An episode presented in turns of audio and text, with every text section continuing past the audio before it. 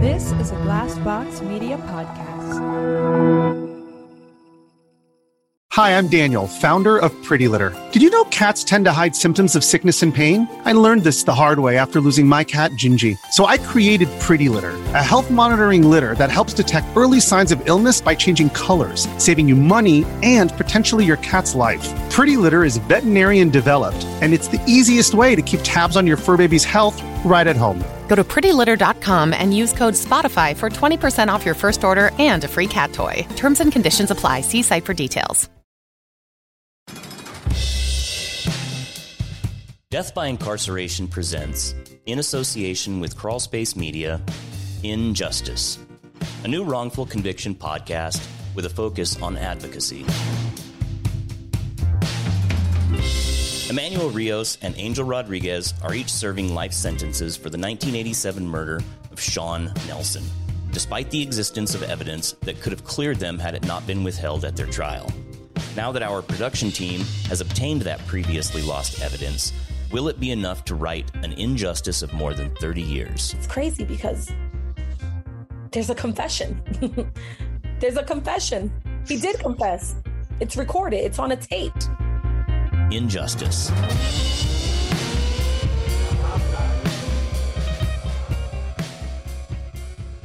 Roger King died August 24th, 2016, after what was hopefully a long, painful battle with metastatic kidney cancer.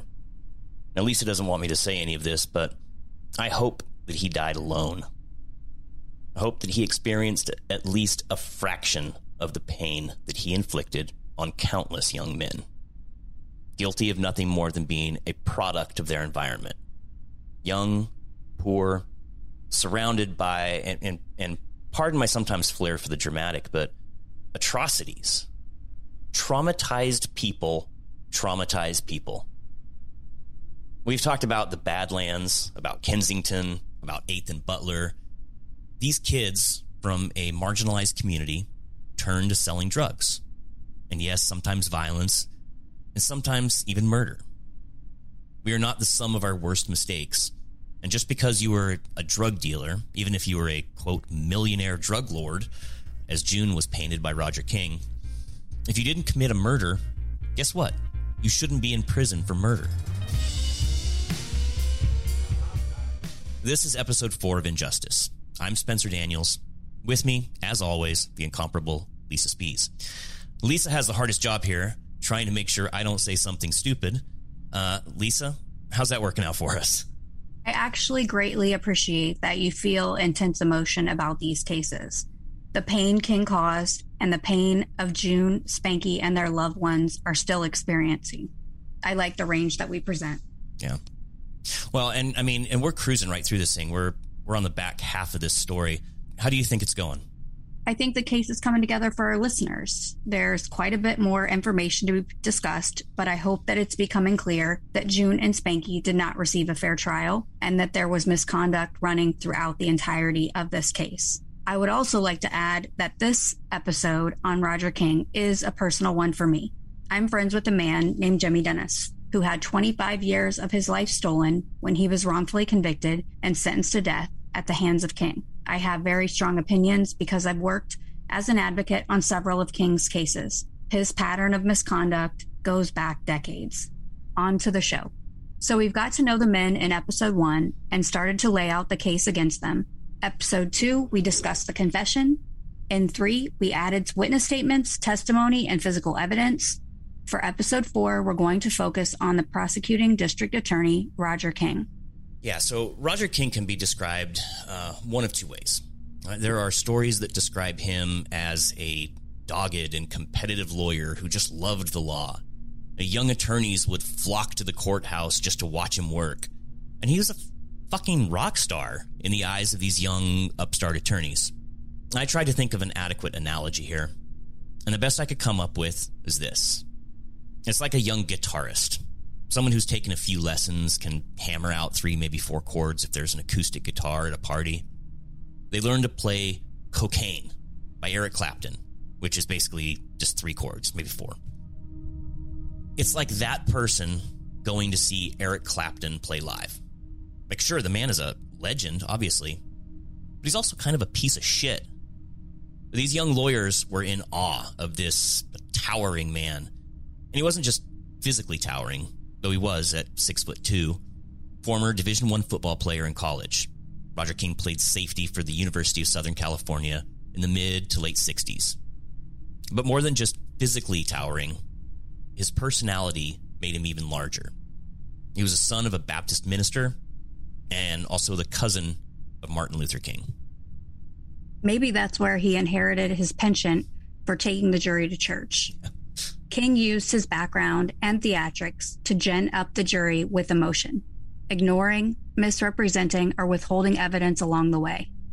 I read a book called The Trial Lawyer's Art Profiling King, and the author said that King's behavior in the courtroom was a performance from beginning to end. That is common. I do believe King was much better at it than most, perhaps because of his background. When trial lawyers speak in their public role as agents of the court system, they espouse official rhetoric about truth and justice. The problem is that King lacked morals and ethics when doing so. Yeah, I mean, Roger King was a, a win at all cost prosecutor who tried criminal cases and oftentimes even pursued the death penalty despite having no physical evidence, and other times ignoring or withholding evidence that would have exonerated the defendant, as we have in our case. Now, there's an article I read recently that, that quotes a Philadelphia appeals lawyer who's the executive director of the Death Penalty Information Center and knows about these things. And he said in regards to King, quote, in the 80s and 90s, prosecutors were falling all over each other to prove who was the toughest and hardest on crime. Problem was, those who were the toughest and hardest on crime were actually toughest and hardest on the Constitution. End quote. I read a, a profile on King himself where he talked about the frustration that was experienced by the fact that more guilty people go free on technicalities than innocent people get convicted. So, to combat that, King may have taken it upon himself to go so far as to rig cases. And something that just came up on our, our previous episode is when Brooke Holmes, Romance MacArthur's girlfriend at the time, straight up told us that investigators had coerced her to change the timeline of her version of events the night Sean's murder. While former officers have gone on record to implicate King in the exact same behavior, which is unconscionable that a prosecutor would do that. I mean, cops too, don't get me wrong, but an assistant district attorney should not be instructing people to lie on the stand. Elise, what do we know about dirty cops, uh, either specific to this case or generally in Philadelphia? Well, recently, I believe it was last year, an entire list of compromised officer was published online. Um, so it would list out the officers that were involved in misconduct and specific instances of where they committed this misconduct. In this case specifically, you just discussed that Brooke Holmes was pressured to change her timeline of the events occurring before and after Sean Nelson's murder. And that detective's name was Detective King. I think it's an officer that we'll be hearing about in a later case as well. So, during his time as prosecutor, King was personally responsible for 20% of the death sentences in Philadelphia, 16 death penalty convictions, I believe is the number. But he had an unhealthy obsession with that record. And whenever he won a capital conviction case, he would put a picture of the person on the wall of his office with the word death written on it. Now, that very well may be the case with other prosecutors. Maybe they all have the word death written on top of pictures of the people they intend to kill. You know who else does that? Fucking serial killers. When King retired from law, in 2008, those 16 death penalty convictions were a record. I don't know what the record is now. It's gross. And honestly, I don't want to know that name, so I didn't look it up. Google it. Roger King was problematic in so many ways. His name just keeps coming up. For our listeners, we are already working on season two, still in Philadelphia, still with Roger King. He bent the rules at every opportunity. Now, to date, thanks in large part to people like current District Attorney of Philadelphia, Larry Krasner. At least seven of the murder convictions have been overturned. The reasons why are not consistent. I mean, whether it's improper statements made in court, uh, exculpatory evidence hidden, uh, witnesses were definitely threatened with jail time, uh, intimidation. I've heard and read about benefits, you know, uh, paying informants without disclosing it. There's no telling how many more cases are going to be overturned because some of them are still being argued in appellate courts. hopefully, June and Spanky's case will make its way back in front of a judge one day soon. There's no telling how many more may come, and there's no telling how many people died in prison. Innocent. And if they themselves didn't die, countless numbers of them had to sit helplessly in prison as mothers, fathers, grandparents, people they loved passed away without ever having had the opportunity to say goodbye. And that hurts my heart. I mean, it happened to both June and Spanky. They lost loved ones. They have spent nearly 33 years in prison for a crime that they 100% did not do. I'd like to stop you there and mention a man by the name of Frederick Thomas. Roger King prosecuted his case in 1995 and sent him to death row. Mr. Thomas was convicted on shaky eyewitness testimony and without any physical evidence. Years later, both witnesses recanted their testimony, and police officer James Ryan, whom the defense had said framed Thomas, was convicted on corruption charges from conduct in other cases. In May of 2002, Mr. Thomas was granted a new trial. In October of 2002, Mr. Thomas died of end stage liver disease out of control diabetes, and hepatitis C. While Mr. Thomas wasn't executed, Roger King, police officer James Ryan, and a corrupt legal system took his life. Oh, good point. See? That's why she's the best. Now, we've mentioned it repeatedly. They did bad stuff, sold drugs. Hell, June admitted his role in another murder. Another murder that was also committed by Romance MacArthur, by the way a third degree murder charge. As you heard June explain, the only reason Sean Nelson's murder is a life sentence and that he's still in prison is because of that third degree charge. Now, the Nelson case notwithstanding, June has already done his time and then some for that prior charge. So, no matter how you look at it, they should both be out of prison. So, how did he do it? How did Roger King convince a jury to lock these guys away? Oh, he put on one hell of a show, like only Roger King could. A theatrical performance befitting of Broadway. Hell, he practically blamed June and Spanky for the deterioration of the educational system in America before he was done. And that's just one of the questionable tactics he used. And one of the first post trial filings presented to the court laid out no less than five instances where King crossed the line into questionable behavior. Lisa, your thoughts and feelings regarding Roger King. I feel like Roger King is my nemesis. The acts he committed against June, Spanky, and many others were evil. He did not care that he allowed actual murderers to walk the streets while innocent men went to prison. He did not care about his ethical obligations as an assistant district attorney. I actually lay awake at night trying to figure out how to undo his bad acts and that won't change until the innocents he knowingly and intentionally wrongfully convicted are free. Okay, so the American Bar Association is pretty clear about rules. One of those rules states that a prosecutor cannot in any way mislead the jury.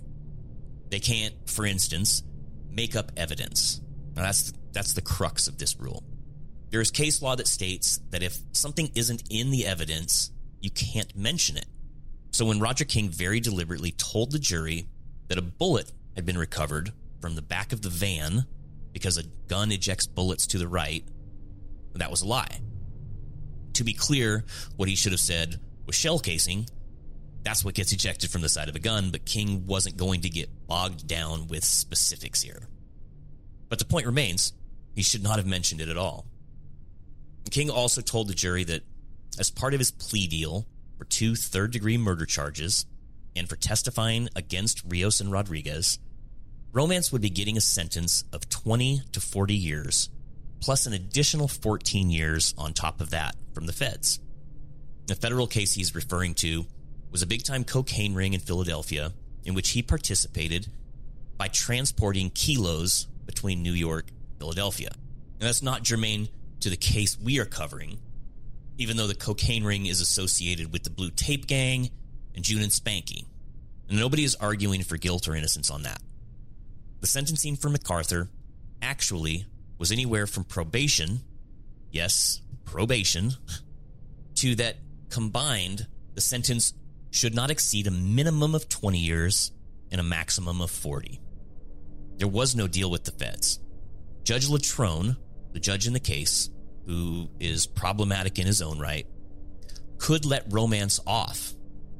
So for King to convince a jury that it's possible, and I'm sure he leaned in on this, the 20 to 40 plus 14, that Romance MacArthur could be in prison for 54 years. Now, you put yourself in the shoes of a jury. Them thinking he won't get out of prison until he's in his 70s is far different from them knowing he could possibly get out with merely probation. Now, that unduly prejudices them by affecting his credibility.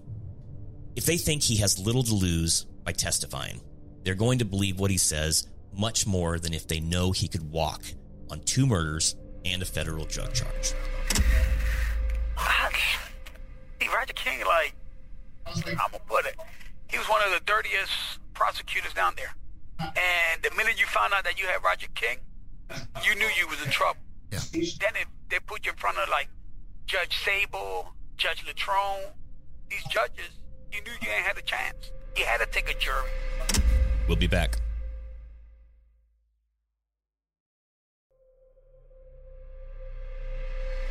We know from a number of different sources, including Charles Peruto, that Roger King was fully aware of the existence of a tape wherein Romance had confessed to this murder.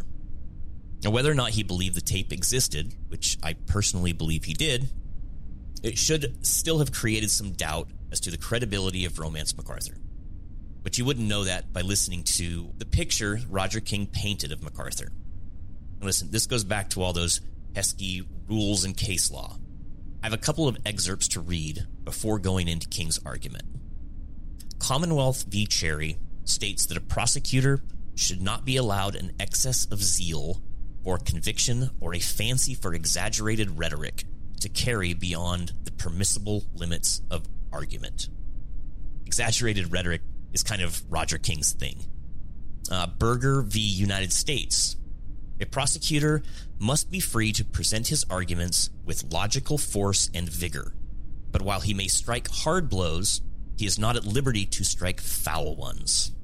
Commonwealth v. Thompson says a prosecutor may not insulate an otherwise improper remark merely by prefacing it with the words, I submit to you. Now, here is King's argument. I submit to you, ladies and gentlemen. Oof. Off to a bad start, Roger.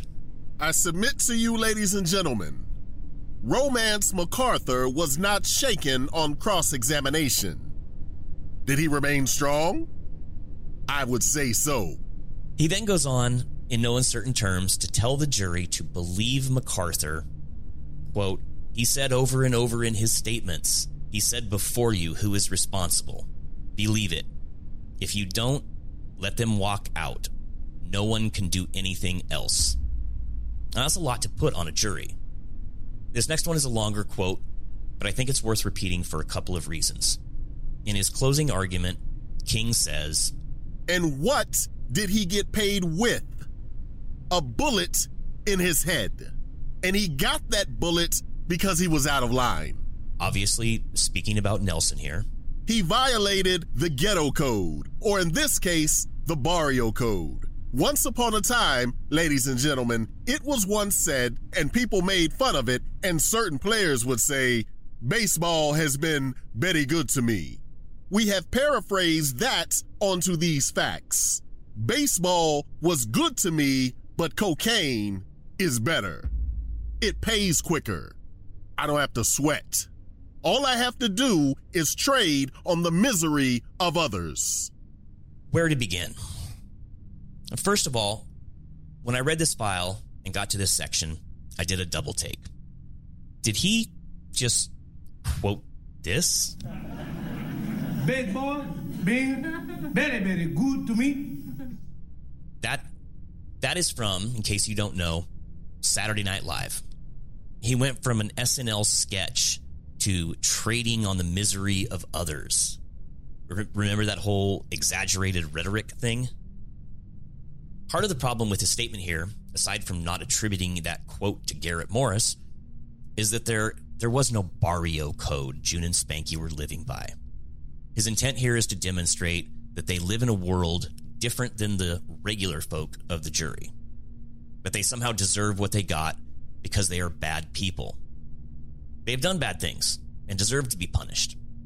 It is also highly questionable that he would so needlessly lean so hard on their ethnicity. Barrio code. It's completely improper to place focus on their race, which it really seems like he was doing there. And if you think toxic political rhetoric and divisiveness is new or unique, you need only look where King blames liberal society for this crime and all crime generally. Mr. MacArthur came to you, ladies and gentlemen, and I often wonder why nothing works. Nothing works, ladies and gentlemen, and everything is broken. The educational system is broken. The law enforcement system is broken. It needs a fix. I saw you and you looked at Romance MacArthur. I know one person's dream is another person's nightmare. This whole case is about the tragedy that we find ourselves in. We find ourselves in a position where the city is going broke. Did you ever think that that could happen? We find ourselves in a position wherein we never thought that Radio City Music Hall and the Sears Tower would be owned by a foreign interest. And we are selling everything else. We are selling what was supposed to be a legacy. We have sold our future because we have forgotten our past. And we forget our past anytime that a kid can become more inspired to read about mobsters and pizza connections. Why can't Johnny read? We got to stop blaming Johnny and start talking about this case. Okay, wow. Lots to unpack.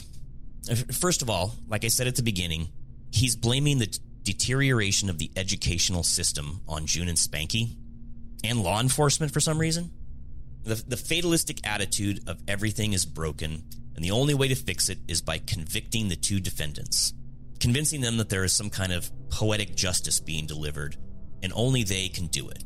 Now, for the record, the pizza connection is a reference to a Sicilian mafia ring in the 80s that was running out of pizza restaurants. Like over a billion dollars worth of heroin and cocaine was moved through these places. There must have been something that came up during the trial relating this case that I don't remember seeing in the transcripts. But it was around the same time.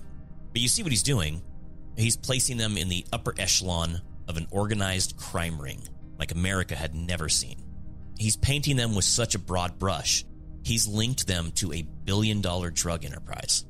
Again, trying to sway the jury that rather than objective, intellectually compelled determination of guilt, he's using fear and intimidation and some sort of sense of vengeance. And the whole thing about Sears Tower and Radio City Good lord. You can't all of a sudden make this case about the whole of societal problems and try to secure a verdict based on that. Roger King knew all this, he just didn't care.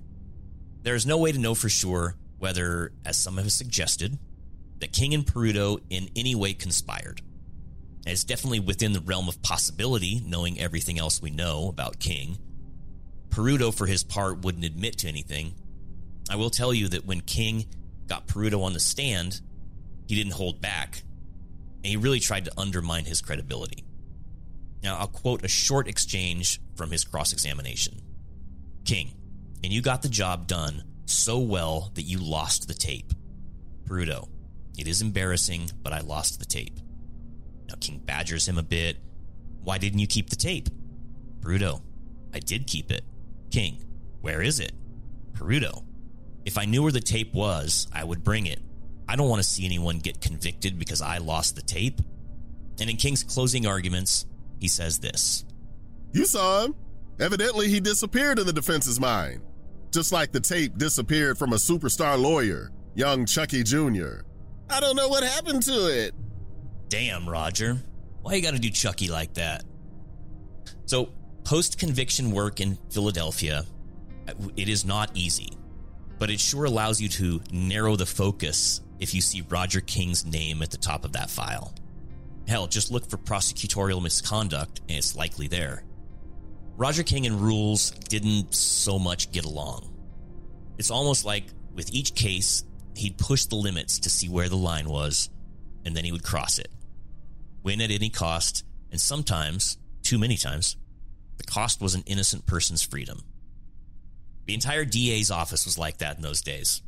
Between King and District Attorney Lynne Abraham, who is another corrupt piece of shit, it's surprising anyone ever got a fair trial in Philadelphia. And look, the deck was stacked in his favor all the way around.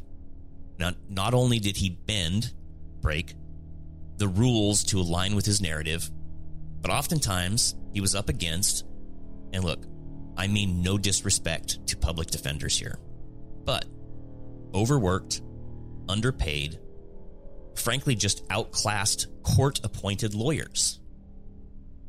And yet, not once was King ever disciplined. On the contrary, he, he was lauded. And here's something that stands out as a representation of the dichotomous nature of King. His bosses hailed him as the best prosecutor they had, especially for the high profile capital cases that he relished. Now, despite any accolades he may have garnered, there was a party in the park the day he died. And he loved the city of Philadelphia, but the people despised him.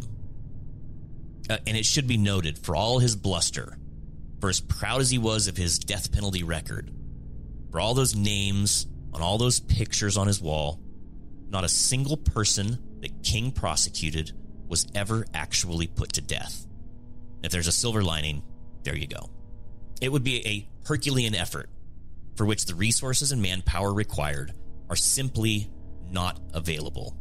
But knowing what we know, for true justice to be served in the city of Philadelphia, which also includes the next case we'll be working on, it goes without saying that Roger King's entire case history needs to be audited.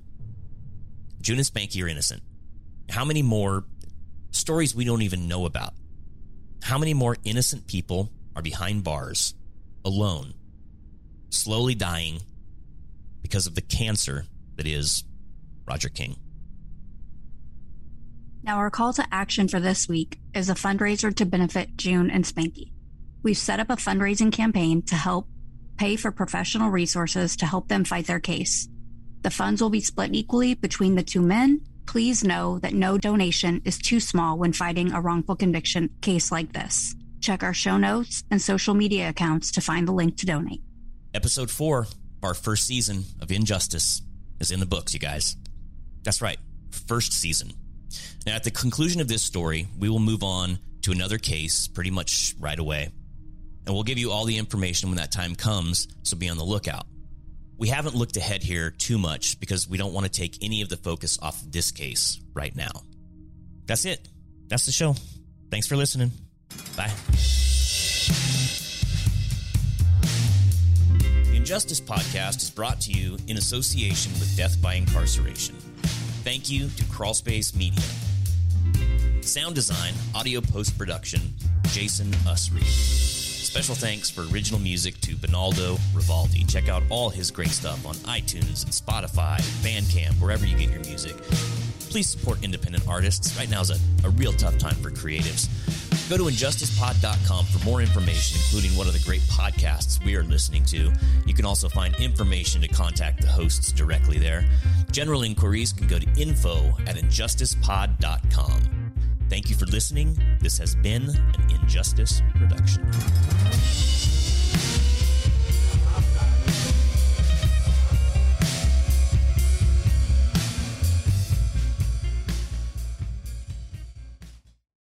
This is a Glassbox Media podcast.